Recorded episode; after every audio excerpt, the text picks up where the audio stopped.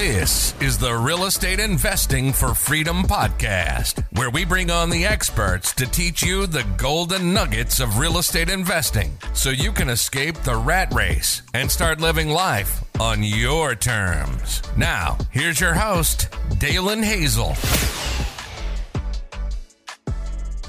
Hey everyone, thank you for coming back to the Real Estate Investing for Freedom podcast. I really appreciate you showing up every week and listening to our newest episodes. My guests and I work very hard to make these as action packed and as actionable for you as possible. So, thank you for subscribing as well on your favorite podcast listener so that you don't miss another future episode. Today's show is with Charles Carrillo. He's with Harborside Partners, and we're talking about how to boost your cash flow with just a few little tweaks. There's some things, some tips and tricks you can implement in your business to increase your cash flow. Um, imagine this if you were able to increase your cash flow just $50 a month per unit, would you do that? If you have 10 units, that's $500 a month. If you have 20, that's a 1000. If you have 100 units, that's $5,000 a month. And so start thinking of it that way and how can I get as much cash flow as possible out of my units? So if you're a landlord or thinking about being a landlord in the future, make sure you listen to this episode throughout. And with all that being said, before I get to the show today, here is the golden nugget of the day. Today's golden nugget is show up in person for your sellers when at all possible. So, for example, um, I, in my wholesaling business, I'm looking for off market distressed property owners. It really helps if myself or someone on my team shows up in person for that appointment than just making an offer over the phone. You're still making the same offer, but when you are in person, um, you just have a higher chance of building that rapport, that trust, and you're not just someone at the under, other end of the phone line. So, if you are starting off, this might need to be you, and you're going on appointments, you're setting them, you're um, looking at the house, you're taking notes, you're building that rapport, but that's going to result in a higher chance of you securing uh, that property. And if you are making offers on on market properties, it may help if you tell the other agent, the selling agent, hey, you know, we're not just some sight unseen offer. We actually saw the house today and we'd love to make an offer on it. It's just a smoother conversation than if you're just some random person. They don't know if you even are local and you're just trying to make an offer on the phone.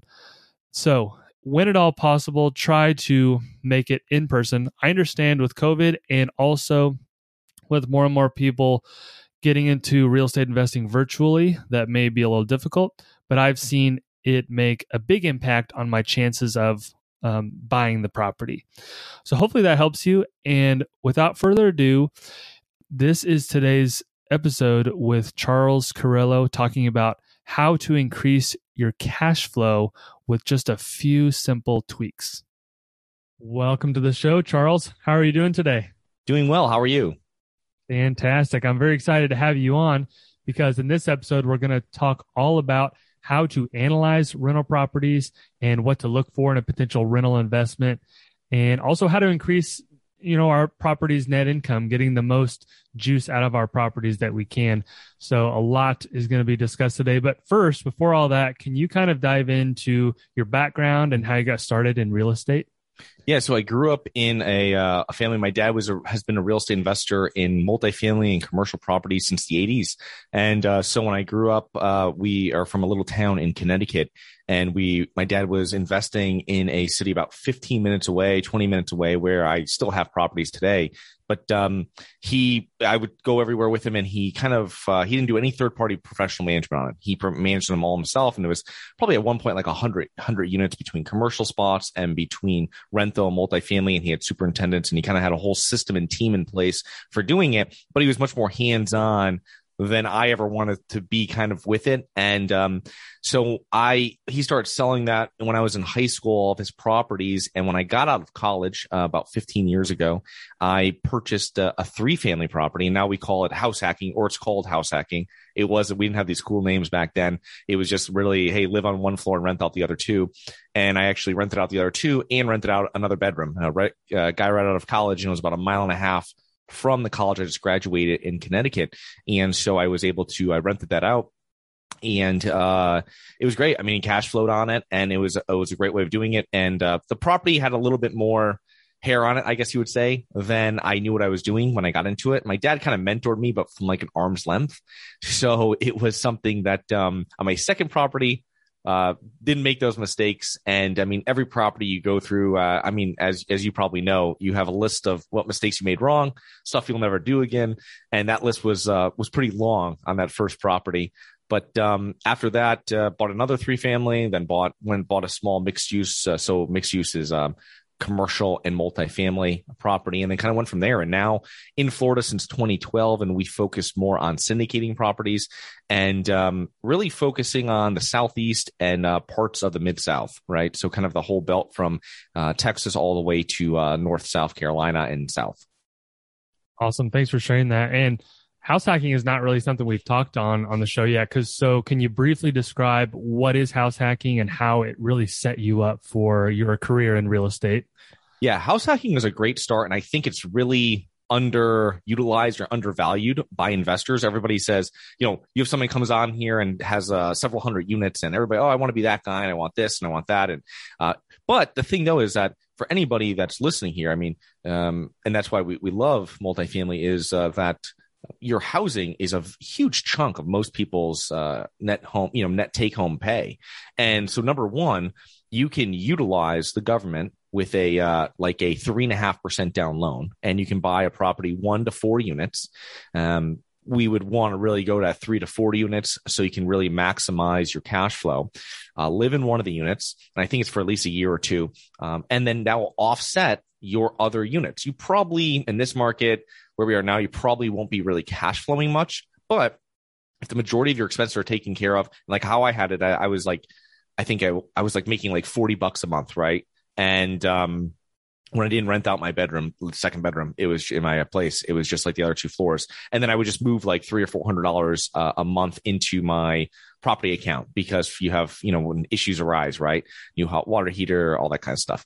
And um, so if you do that, you can really minimize your living expenses, which is great, allowing you to invest. It starts building your resume and I mean, I'm a licensed real estate professional. I'm an agent. I've never really sold anything. I just do by referrals. But every time I speak to a broker that's in multifamily or in commercial properties, it's experience, right? And it's great that they always tell you and partner with someone else that has experience. Well, that's good. But it's even better that, hey, I have multifamily experience. I've managed this property. So you get to live for next to nothing. You learn how to be a landlord in the best way ever because it's downstairs, upstairs, or next door to you is where the problem is, right? So it's very easy. Like, for instance, everybody's working at home or a lot of people are working from home. And that's how I was doing it. And handyman shows up, you let them into the unit, they do it. So it's very easy to manage being so close. And um, you really learn all the mistakes. You, you make a ton of mistakes and you're going to learn exactly how to do it. So in a year or two from there, I mean, you can really set yourself up and now you have your resume built. You have an inexpensive place to live. You're actually a landlord. You're not just, uh, you know, reading about it or listening about it. And I think that's an awesome way for people to start. And I think it's usually just like two years of W 2 income. I didn't even have W 2 income. I was self employed at that time. So it was like tax returns and stuff. But um, it was, it was uh, pretty good. It's a great way of starting. Yeah. And I just wanted to briefly touch on that because uh, I think a lot of people know what it is, but firsthand how it kind of catapulted you to where you're at today. It's a great foundation. Mm-hmm. Uh, people should utilize that if they can.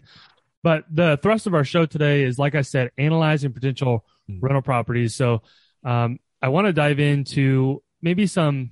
Uh, I don't want to get too into the weeds here, but some numbers that you initially look at. You know, the first thing that comes to my mind is like the one percent rule, and we'll talk mm-hmm. about all these and gross rent multiplier, cap rates. So can you dive into you know where you started out in maybe the smaller buildings mm. you know single family to small multifamily what were you primarily looking at to see hey this this potential investment is a great prospect for a buy and hold long-term cash flow because that's what we're talking about today yeah. is just the long-term buy and hold strategy so what were those things you looked for yeah, when we say like the long term, just let people know, I, I, would consider that five plus years Um, I would say, you know, you have people that are short term. You know, it doesn't have to be like we're going 25 years, which I haven't sold any of my properties that I own 100%. The only properties that we have sold are in syndications because you have other partners and stuff. But so it's something that uh, if you holding it five plus years, I would consider it long term. So just for this, uh, so people know where I stand on what we're doing.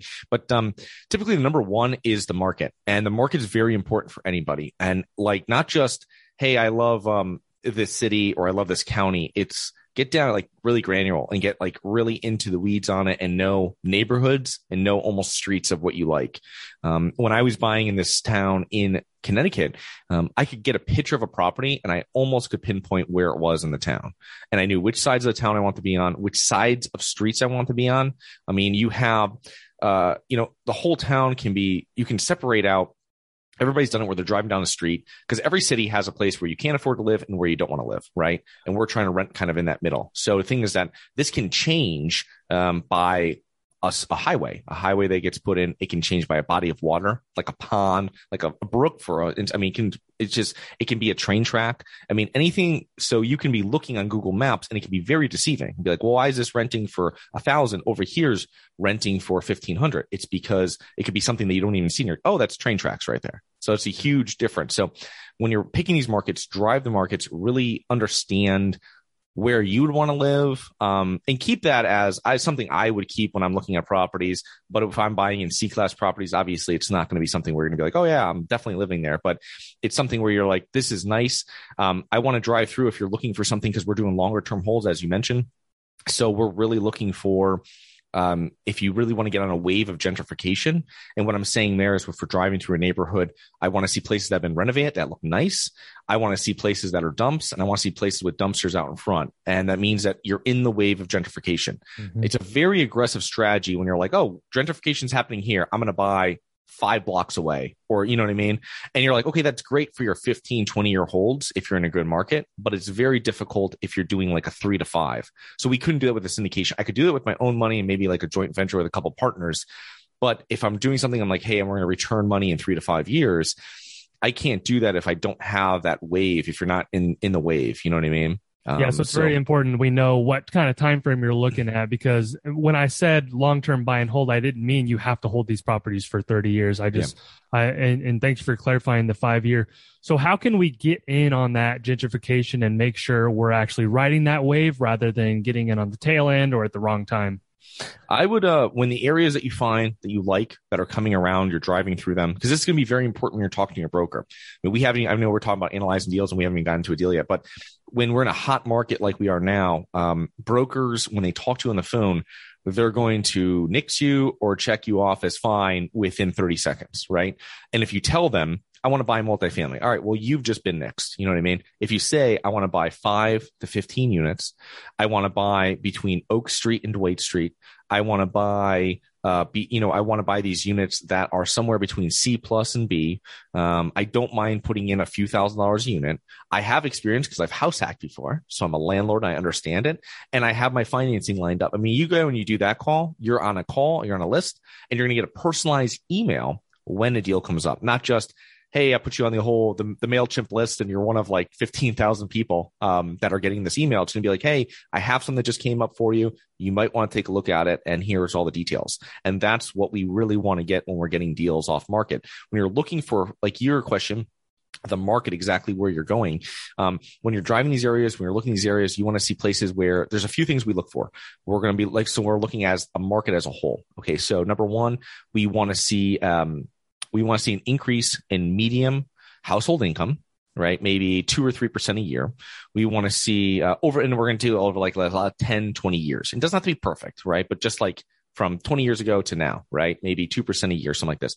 We want to see an increase in home prices as well. Um, probably the same amount, 2% a year, something like this. It'd probably be a little higher than that. Um, and we want to also see a decrease in crime. So as we have, you know, a housing price like this, we want to see crime coming down like this. And it doesn't have to be perfect. Um, but you can pull this stuff. You can literally Google it, and without even clicking on anything, it'll tell you. Um, and then so you can find out the markets as a whole by doing that, right? Finding those three things and working off that. And then what we want to do is we're going to look at household now we're going to look at okay so average house is $250000 let's say. We're looking at buying apartments uh, say for 80 to 110000 now when you're looking at that that is a good ratio. And why i would say that is because let's just say um, when you're buying there you are um, let's say it's average house is 210 we're buying units for 70000 okay so if that's what we're kind of shooting for. It's going to be very difficult for a renter in a $70,000 unit to buy that house. So in multifamily, what we want is we want to minimize turnover. And when you say minimize turnover, it's not people leaving every 12 year, 12 months and definitely not less than 12 months. That really kills our cash flow. We want people staying there 24 months plus. I mean, I have one tenant that I rented to when I was self managing in 2010 that's still in one of my properties. Um, so the thing though is that when you have this, right, when you have this, uh, uh inability right difficulty from leaving the unit right you can minimize your turnover and uh, that will increase our cash flow we don't want people where every year they're leaving like college college housing is fine but there's a reason why college housing is more expensive. Obviously, you know, there might be more damage to the unit, but we have lots of cosigners. But also, that person's, I mean, how many times do people really stay in a college apartment for more than 12 months? I mean, I never did when I lived in one. So the thing is that they're working that into the uh, you know the make ready and getting ready for that unit. So those three things is what we're looking at when we find the market. And then when you're driving the market that's where you're going to see um, when you're narrowing it down into the neighborhoods. And that will really give you a fantastic target of what you want to do. So you start from a larger and you kind of you know you work your funnel down to the neighborhoods and the streets and really say you know i love this area. That's a great part of town I love everything in here. And I would even push it a little further out. And that's something you could do, like maybe with a house hack. And you say, wow, they're doing beautiful properties three blocks away. I'm going to do in here. And you know, over the next 10 years, I, you know, hope for it to come, or I'll just buy in that area and pay a little bit more. Um, because usually when you pay a little bit more for property, it's worth it. Yeah. So basically what I'm hearing, Charles, is that you're saying, you know, get the data, have your data. So you're getting that from things like Google, maybe a, a website. We've talked about the website city slash data. Yep. City dash data.com i think it was. And then you're getting that from agents um, brokers. And then you're compiling that data to find the best areas of uh, of town to invest in in preferably towns that are on the way up that are being gentrified that you can still get in at a good price point but that are riding that wave up. Now you also mentioned things to avoid. So maybe train tracks or, or so forth. So and I, I, certainly agree with that. You know, if I see an area that's across from a bunch of you know rundown commercial buildings and it's the only residential property on that yeah. street, that's not a good place to invest. So, what are some other examples of things that you avoid when you are looking at potential deals? Um, so I want to I want to buy in quiet streets that are close to commercial. And that could be a corner market that could be a um, you know you want within say a half mile there's not perfect sciences half mile or a mile have some large national tenants right? Target um, a starbucks maybe starbucks these are dunkin donuts any of these type of things. Um, that just shows because like they've done more research, right? Uh, Starbucks has more research than any of anybody listening to this podcast will ever have a research department for, where they're pinpointing yes. out sites. They're investing for, they're going to sign a lease that's uh, a triple net lease that's 15, 20, 25 years long. So trust me, they know exactly where that's going, or they have a very good idea and they're putting their money behind it. Um, and they need that thing to make money. So if you're seeing, oh, there's a Starbucks here, and then you know, uh, over here as uh, close near is uh, where the property is or stuff like this. This is stuff that you want to be looking at uh, in these areas as well. Is that we also want to make sure that when I was talking about all the uh, household income and stuff like that, you also want to see a consistent increase in jobs and increase in population. So it's gonna be another thing that you want to see, right? We don't want to be going to areas with decreasing with decreasing population. So when we're narrowing down and um, when I'm using like train tracks or highways, I'm using that. Obviously, those aren't optimum things to live by, but it just shows how quickly. I mean, train track. I mean, 20 feet, 30 feet, right, with all the side on it. I mean, that can change the whole neighborhood. So it's very important that when you're buying next to these places, that uh, you're aware of it because it's it's something that's really going to impact your property. And when you're, you know, that's about knowing the neighborhood because there's train tracks where there's no trains on, right? So uh, knowing that uh, what's going on there, knowing what the future is of that area. If you've never invested in an area, uh, go to the city hall, right? Go to the city hall and um, you go down there and talk and talk to people down there and see what's going on. Um, go to a meeting, right? And all these different things, see exactly what's happening in the area. Uh, drive around. They usually have these white and black signs that people put on there that says that there's a zoning ordinance or something that's coming up. See what people are doing. I mean, what's going on in this area? Is there money coming into it? Um, I mean, you can drive around and see, um, hey, this this property over here has been renovated. They just put a new roof on it, or this over that. I mean, that's the stuff you want to see with money coming into the neighborhood. So buying an area that's quiet. Um, I want to buy where there's enough parking. Um, I'd like to buy where there's separate metered uh, units. When I say that, definitely electricity. Um, water is great too, especially if you're in a place with expensive water, but that's always something you can add on. But um, so that's another thing that we're going to look for. So metered utilities, uh, metered water, definitely metered hot water. That's something that they're going to have their own hot water heater for, um, even if it's a common cold water uh, that's included with the apartment. Um, so those are the main things from the outset of what I want to see. I also want to see some mix of units where we're going to have more two bedrooms, um, sometimes three bedrooms. You have to know what's in the market, what's going to hit, because if we're in a very urban area, right, and we have a lot of young professionals coming in, maybe one ones are going to be a hit in that area, right? But if we're going into an area which is a little bit more family oriented, I mean, you start getting into two bedrooms, um, but like three bedrooms. You know what I mean? These these type of units, they might have a huge draw. I mean, I have when I have people that come into three bedroom apartments, they stay for three plus years. Right. We don't have that many. They're usually ones that I've I own myself, but um, usually it's like two two unit um, two bedroom apartments. I know in Tampa during COVID, I mean, our two bedroom apartments 100% occupied. You know what I mean? Um, very difficult to find in our price point of where we are renting, that's fantastic, right? That's where you can edge that rent up a little bit. Um, and uh, you can really, and that just goes all to the bottom line. Yeah, great point. So, what would you say to somebody who hears all this and is like, yeah, but I still want to, you know, I know my town. I'm just going to invest over here. I'm just going to buy over here. And someone who's not really, they're haphazardly thinking about this. Do you think it should keep somebody from taking action in, in wanting to carry out all the things we've said, or should they should a beginner just go ahead and and buy and and in an area and learn the ropes? Should they be doing all this research up ahead of time? Should it keep them from taking action?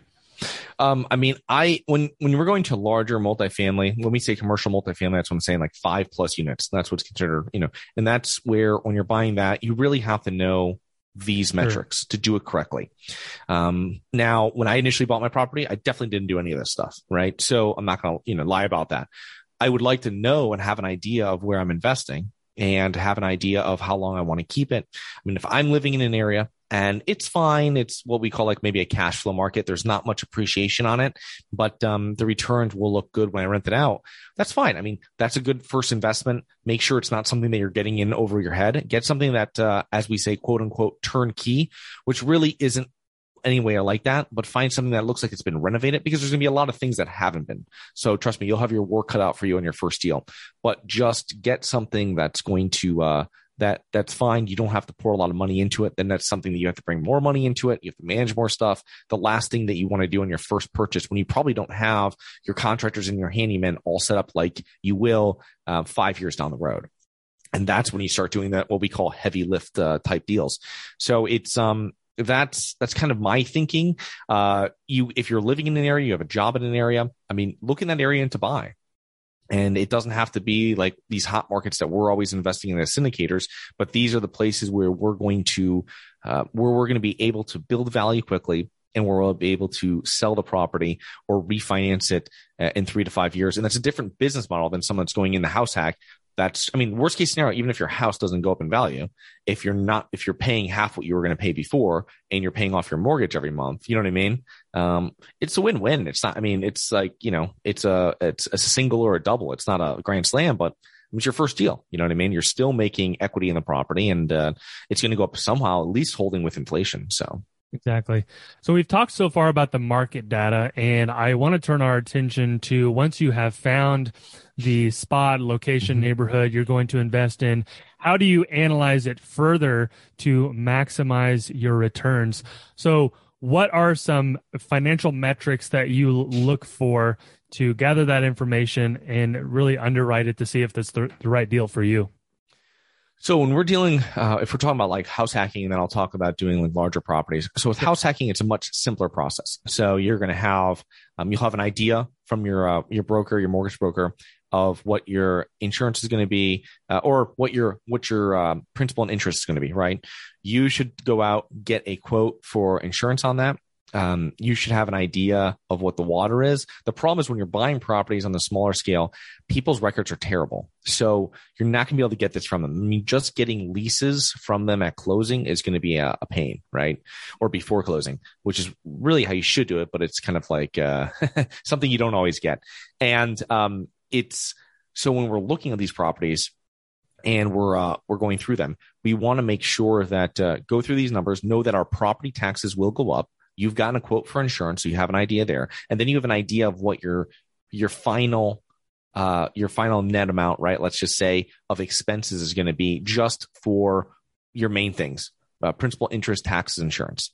So we have that. Now it's going through where what's the quality and condition of the property if it was something that hey this was just i'm buying this from a flipper he just renovated the whole thing okay so you probably you don't need you know i look through now roof furnaces, uh, heating and air, whatever it is, and hot water. Those are the main things I'm going to look at. Number one, and price that into what has to happen because the amount of reserves that you're going to need for that property will be dependent. If I go into a property, it's brand new furnaces, brand new hot water units, brand new roof, and the windows are in fine shape. I mean, that knocks off pretty much all these huge items. So when you're going into it, you're like, okay, I will put away like, you know, three or six months of this mortgage payment to the side just that if I need it for anything. Um, but if it's like, okay, now I gotta do a hot water heater, I'm gonna have to do that roof in two years. These are things that you're gonna have to actively plan for. Because honestly, if that you you're told that it takes two years to do that roof, uh, you know, in two years you have left on the roof, and in a year it starts leaking, um, you don't want to be patching it where you could just pay for it, have it done, and have it set for, you know, say 15, depending on where you are in the country, uh, 30 years up north and probably down south 15 years. So, yeah, good points. And uh, I know we're kind of talking about um, multiple things here. We're talking about house hacking, single family, multifamily. So I know there's going to be different approaches to each type of asset class, but is there a common thread at like what you'd like to see as far as cash flow per unit, um, cash on cash return? What are you looking for that are like the must haves for your deals? So if I'm house hacking, I want to have two of those units. I want I'm going to live in the worst unit, right? So that's probably like the third floor in a third a three family place, um, and I want to make sure that that unit's going to vacate. You know what I mean? Maybe it's the second unit that vacates earlier, and that's the one I'll move into. But um, so I want to have two units paying almost all of my principal, interest, taxes, insurance, right? Um, if that's kind of if that pretty much mends together, like right there equal, then I'm like, okay, this is a pretty good property for me because the goal with house hacking is not having you paying that much money per month out of your pocket, a fraction of what you would if you're renting. So that's how I would do house hacking. Um, the other thing too is that I'm also going to put my numbers together. What happens when I rent out my property? I'm not going to live there forever, right? Maybe uh, five, ten years down the road, I find a house, I want to move in, get married, whatever it might be. Um, at that point, what am I going to rent that for? And then I can look back, okay, now I'm going to make $800 a month minus expenses for this property once I rent it out. I'm like, oh, okay, great. That's fantastic. And rents will probably be higher when I move out anyway. So it'll be even more money. But so that's what I'm looking at with the house hacking. When I'm talking with, you know, we, we, if you're buying, say, a smaller multifamily property, so two to five, two to four units. Um, usually we use like what's called the 1% rule. I still use it into commercial, not really when I'm doing out formulas. Um, it's really something of just having an idea of how expensive something is. So for instance, for example, you're buying a property for a $100,000 a unit. Um, you really want to see the rents at a $1,000 a door, right? A thousand dollars a unit per month, and you've hit the one percent. I know some people say two percent, all this kind of stuff. I mean, when you're getting up higher than that, you're really getting into a lot of cash flow markets, which are fine. I want to find with the metrics I spelt out earlier for finding a market, I want to have a mix of both appreciation and cash flow. Now, what do I look for in cash flow? If I'm buying a larger deal uh, with a syndication, we are doing a syndication, we're going to be looking for seven to eight percent cash on cash, which is kind of low. Uh, you know, if it goes to nine, it's even better over the lifetime of the deal. So if I'm saying we're going to keep this for five years, on average, I want to see eight percent per year um, get paid out on cash and cash for that deal. Now, when I'm buying smaller multifamily, and you don't have to do this on your first one. I didn't do it on my first one, but now there's more hassle with smaller multifamily, smaller properties. I want to see an increased uh, cash on cash return for those properties. And that can be in like low double digits. And so you might say, 7, 8, 9% on syndications. I want to see 10, 11, 12% on smaller multifamily because you also have to think not just return on capital, return on cash, cash on cash, uh, return on your time as well. I mean, if you want to buy 20 units and you're buying them all as five units, that's four insurance policies, that's four uh, bank accounts, it's all this different stuff, how it's going to be. It's a lot more hassle. So you have to work that into your return. And uh, that's what's very important when you're doing that. The other thing, too, is a huge thing is how are you going to manage it? Now, in house hacking, if you are an aspiring landlord, I highly suggest that you manage yourself. It would kind of be silly not to manage a house hack yourself. You're living there. Um, now, down the road, though, if you're buying and you're like down the road, you're buying them and stuff like this, and you want to put them out to management, you know, get yourself 10, 12 units plus find a property manager that's going to work for you and uh, find out what their kind of what their numbers are and how their pricing is. Everybody's different, right? So I have one property manager that charges um, 6%, $500 minimum monthly, right? On smaller multifamily. Um, we have ones that start at like seven or 8%. And at 30 units or so, it goes down to seven and then it goes down to six. So you have these thresholds of what you're looking at. And then just know, okay, when I hand it over to this person, where it's going to be more expensive up front. The thing with management is the more units you buy, the scale you have, the economies of scale, the lower that's going to go. Everything's going to be easier. You're going to be hire more people. Maybe you hire someone yourself, your manager through your uh, property management company that takes care of it. You're going to have better contacts with third party contract services like uh, contractors. So, um, you're not using uh, someone's uh, what I always call like yellow page pricing uh, for like something happens with one of your ACs or one of your furnaces. You have someone that goes out and deals with your properties and gives you a special discount for that. And that's that's where in real estate you have an advantage. If you've ever heard of like an economic moat for businesses and in real estate it happens when you have relationships and you have access to capital. Those two things will give it to you. And you can do that on a smaller scale. Those have to be thousands of units. You can do that when you're like oh i hit 25 units. I can now have this managed for 6% i know the guy buying it this five unit next door, he's going to have to pay 8%. I can now sharpen my pencil a little more because I can pay a little bit more to get this property. And then all my expenses go down. Landscape guy is not going to charge me uh, $30 like he's going to charge him. Will charge me 25 because I have all these properties and everything comes down in pricing with the more units you have. Yes. Yeah. That's right. That's what I've heard is that the more units you have, the economies of scale goes up mm-hmm. and then it gets cheaper per unit to operate. There's an amazing book on this topic. It's what every real estate investor needs to know about cash flow and 36 mm-hmm. other key financial measures by Frank Gallinelli. And I believe, yeah, that to be a really good book about yeah. breaking down everything we've talked about today. And there's so many ratios you can go into and you, you can really get lost in the math. And we certainly don't want to make it complicated, but uh, across, and that, that can be across storage units, single family, multifamily. Mm-hmm. And so making sure you, know your numbers, but the the key ones we've talked about so far is, and uh, I guess we haven't talked about cap rate, but that would be another key one, uh, and then cash on cash return, and and just looking at your return overall, because that that's what it eventually comes down to, and then monitoring that market like we've talked about mm-hmm. earlier in the show.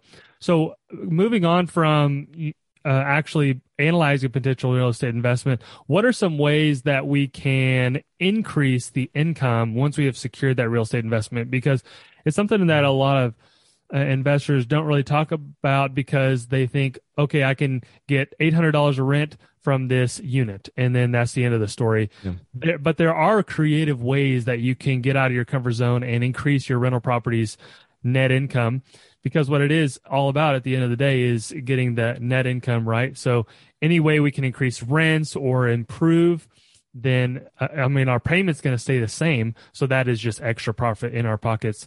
So what are yeah. some of those ways that you have found to increase your rental properties net income?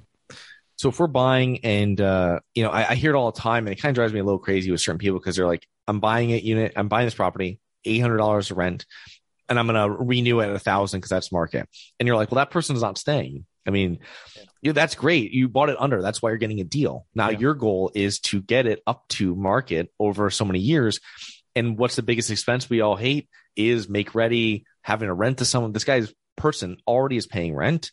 Um, instead of you increasing it uh, up to that, just rate bump it a little bit, maybe a little higher than what the market's increasing per year, and you'll catch up to that. Of course, when that person moves out, because at some point they will, then you can jump it all the way to market rate, do the work to the unit that's probably required to maximize its return, and that's all done on a per case basis. Because usually when you're buying properties, it's very rare that all the units are in the same condition. No matter even on a three family house, um, they might be like, we've never touched the third floor the first one we went down to the studs on, which has happened on a house that I bought before.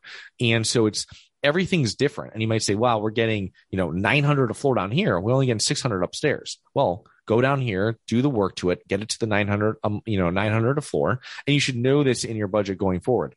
I think, you know, you minimizing expenses is always important. And is, I, I'm, I, I really like following expenses and trying to minimize them. But really, the most effective way that you're going to have it is by pushing income. And you have to be a little bit more creative uh, there's not as many avenues to raising it when you're in smaller multifamily without all the amenities that can be added to it.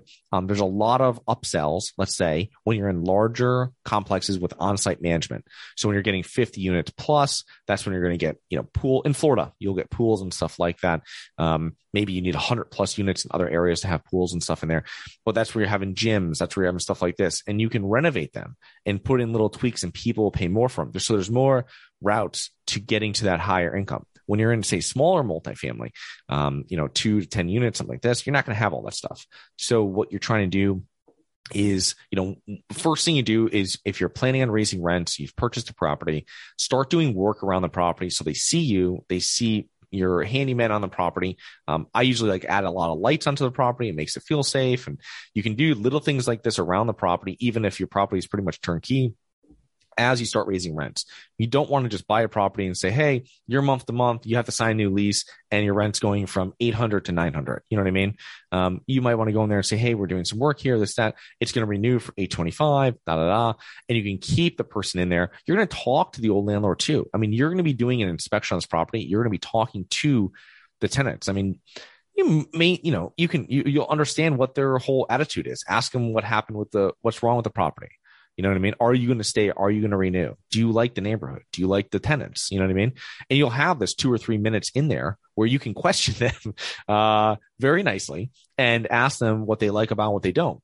And you'll see the people that are always, hey, this is, hey, uh, my blinds need to be cleaned, or I have a blind that's broken, or this is something small issues. Like, oh, this might be a, like a headache tenant. So I'm probably not going to want to keep this person unless the landlord's like, this person's fine. You know what I mean? Um, so you're going to be doing your own due diligence while you're doing an inspection, not just on the asset, right? On the property. You're going to be doing it also on the clients, the tenants. And that will give you an idea. And we do it like in large multifamily, we call it like a lease audit. It's a much more scientific process as it sounds, right? Um, but it's really just we're reviewing leases and with our property manager, we're going to read leases, which is extremely exciting. If you love that, uh, the book you just mentioned with all the financial formulas in it, you're going to love reading leases. And um, it's really just going through and finding out, um, really grading someone a, B, C, D. Hopefully you don't have any D's. Hopefully it's A, B, C of how long someone's going to stay there and um, you know likelihood of they're going to be a problem likelihood you have to evict them you know all this type of things and then you'll have an idea and you're like oh wow you know 80% of people are very good here.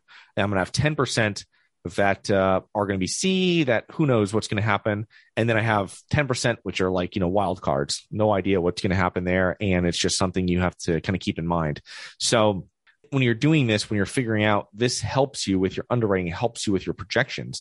And it doesn't have to be a huge, you know, like a huge 12 tab Excel spreadsheet when you're for a small property, right? But just that you have an idea and go, tenant one is fantastic tenant two is going to be a problem. Tenant three is going to be leaving and I'm moving in there. So it's something that you have this idea of where you're going. I should put a little bit more money away because I don't know what's going to happen on floor two.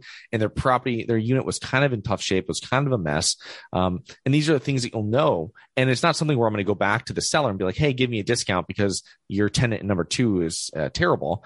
Um, it's going to be something where I'm just going to put more money aside. You know what I mean? Um, maybe if there's something that you found that was wrong, hey, this hot water heater is really on the fritz. I thought we could do something with it. Can you give me some sort of credit on it? Um, you know, whatever it is. And that's the stuff we usually do on the smaller stuff. When you're getting into larger properties, we call it like uh, renegotiating, which is really retrading. And um, that's something that we kind of frown upon and we kind of know going in. That's why we have a huge kind of uh, additional ex, uh, additional amount that we add on to our expenses because small stuff happens.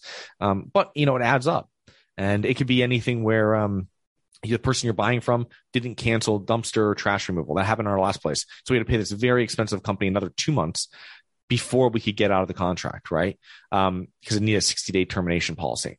Uh, or was something else too, is that they had a warranty on the roof, but they never activated it. It was like three or four thousand dollars and you could transfer it once. So this is a good thing because now we can transfer it to who we sell it to. Bad thing though is we have to pay whatever it was, a few thousand bucks. So this is not something I'm going to go back to them and get mad at them because it's actually going to be a plus when we when we when we sell, right? But it's something that I have somebody has to come up with it. So you have to have this. And I think when you're in your smaller properties, you can negotiate a little bit more. When you're getting to your larger properties, um, you don't want to be you you don't really want to be doing that. You don't want to be going back and retrading, especially over small stuff. Maybe if you go back and you're like, listen, uh, there's 15 roofs at this property, and we thought we only had to do six of them, and now we're gonna have to do nine. Well, that's a different thing. But um, you know, you just don't want to be like, hey, you know, it's two, three thousand dollars off, and we'll make the deal. You know what I mean? When you're getting into huge deals, so. Sure. Yeah. No, I love how you mentioned the lease audit and really knowing what's going on in your units. And yeah, it, it probably easier is easier to negotiate when you have smaller buildings for sure. And even a single, in a think of single family investing, um, just knowing how your tenants feel about the property, if they're going to mm-hmm. stay, leave, how they're liking it, that will leave you prepared so that you can, you know, get that unit filled or make some adjustments, make some repairs, whatever needs to be done there. So getting ahead of it for sure. Some other things that came to mind when I think of how do I increase my net income in the properties that I have you know, I don't know if you allow pets, but it's been great for me to, yeah. you know, pet proof my investment, but also allow pets. Uh, it sets me above some other landlords that don't allow it and also increases my cash flow right to the bottom line because even without the pets, I know I'm cash flowing. So then the pets just uh, create more cash flow. Um, and hopefully I will more than offset the additional repairs that are incurred because of that. Uh, other things are just knowing when to refinance and when to not refinance. Mm-hmm. So we all know refinance helps you renegotiate loan, loan terms. That can certainly help your bottom line. If you think about if you're going down an interest rate or going up in loan terms, that'll directly affect your cash flow and how much you profit from that property. Some other things are making sure you are charging market rent, yep. making sure if you get into a property and let's say it's under rented, then definitely jumping that up. And that mm-hmm. current tenant may leave. they may not like that increase, but planning for that and making sure you're at least at market rent and then having the rehab level back that up mm-hmm. so that you can charge market rent. So those are all things that come to my mind when I think about, you know, we don't want to just be landlords who are just charging, you know, bottom dollar rent. We want to be landlords who are charging the most that we can that is ethical and that yeah. gives somebody safe, affordable housing, but pro- let us profit the most off of it. Yeah, let me just add a couple things. That's fantastic. A lot of great information there. Uh, yeah, perfect. You want to charge the market. We want to increase that. We want to renew leases. They know there's going to be when they renew lease. There's they know there's going to be an increase unless you're like in a COVID year. There's going to be an increase in rent, and they're uh, they're looking for not looking forward to it, but they're expecting it. Let's say right. And so if you're paying for water, put a lot of water saving devices into the property and that can be a shower head's like a dollar right? If you buy a whole bunch of them you can put them yeah. on there. Now obviously if someone goes and changes them it but let's say the majority of people aren't going to do that right? Um and you could like turn down water pressure different places like underneath sinks stuff like this water saving faucets. Um, there's a number of ways of doing that. Uh, if you put hookups into a basement for washer and dryer um, that's something that charge for that. You know what I mean? You can hook up your thing there, 25, 30 bucks a month for that. Coin operated washer and dryer. And it's even valuable in three family properties. It's not money, huge money makers, but I've bought them before used off of like um, Craigslist, picked them up, threw them in the bot, had them plumbed. Uh, put, you know, it's already in the basement. So your plumbing's already there. Bring your plumber in, has them throw them in there and now you're charging a little bit of money and uh, most of that's going to be profit and that's going to be another and now they're not going to be doing tons of washes every uh, every day and every week but uh, it's something where they probably won't buy another one if they just have to go downstairs and do it um, i've you know when i've had those in properties that i've rented and been a tenant in uh, I've never gone to like a laundromat or anything because you just go downstairs and you can utilize it. It's very convenient. It's very nice. Um, so these are all different things that you can add on. Like you said, the pet fees, that's fantastic, especially if your property is ready for that. Um, that can be a little, you have to have a process and a system in place for how you're going to vet that pet. And um, that's going to be a little bit more difficult because every every dog is fantastic when you hear from the pet, uh, the owner. and then the other thing too is know your insurance. Uh, I, I when I used to rent, people would call and be like, yeah, you know, I've got because it'd be like it's usually pit bulls and Rottweilers. No one really wants maybe German shepherds, but it's usually pit bulls and Rottweilers, and your insurance will not cover that. And um, they're very expensive. I didn't I did an episode on my uh, my podcast about it, and it's like it's a huge litigation thing for lawyers, huge income. So it's something that you've got to watch out for. And I've talked to people on the phone like, he's he's a really friendly Rottweiler. I mean, you can play with him. Like my insurance company is not going to come out to the property and play with the dog. Like I just can't do it. It's it's blacklisted by it, and it's just you have to know it. And people be on. You have to be upfront with them. You have to make sure that you're charging for that.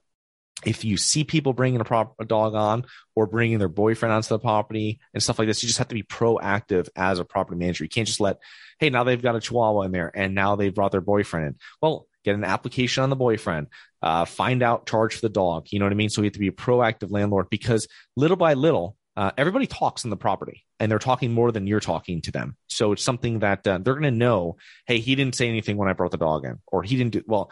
If you say, hey, you know, you have to put down your foot, make sure you're collecting all the different uh, late fees and stuff like this when they're required to be charged. Be fair and honest with your tenants but also you know you got to put your foot down um, when there is a uh, when there's something that's out of normal. Like hey you know you call me if there's a problem and i'll come over and fix it right? But if it's you know when it comes to rent when it comes to the other things, I, I expect it the same way.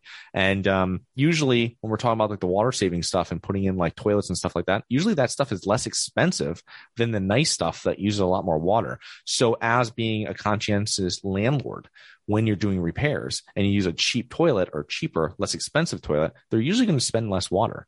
So it's usually a win-win when you're going through and kind of making the property. Now, you're probably not going to do it right off the bat, but when there's an issue, when you're turning a unit and you see a problem, you can then, you know, take it, work on it. And so that's why little by little, because the whole process takes years to get your property to how you really want it. Yeah.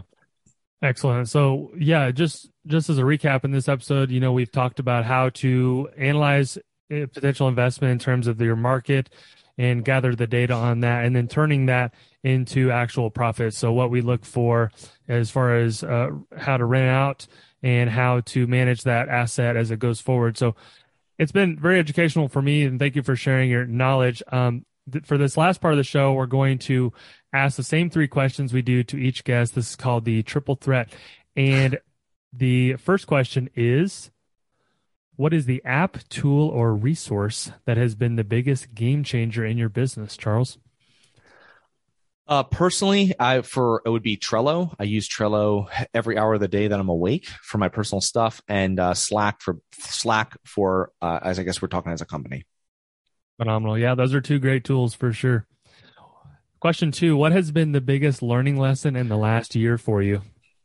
Learning lesson is that you know I think real estate just changes very slowly, and uh, you're worried about your market changing, but it takes a while for that to happen.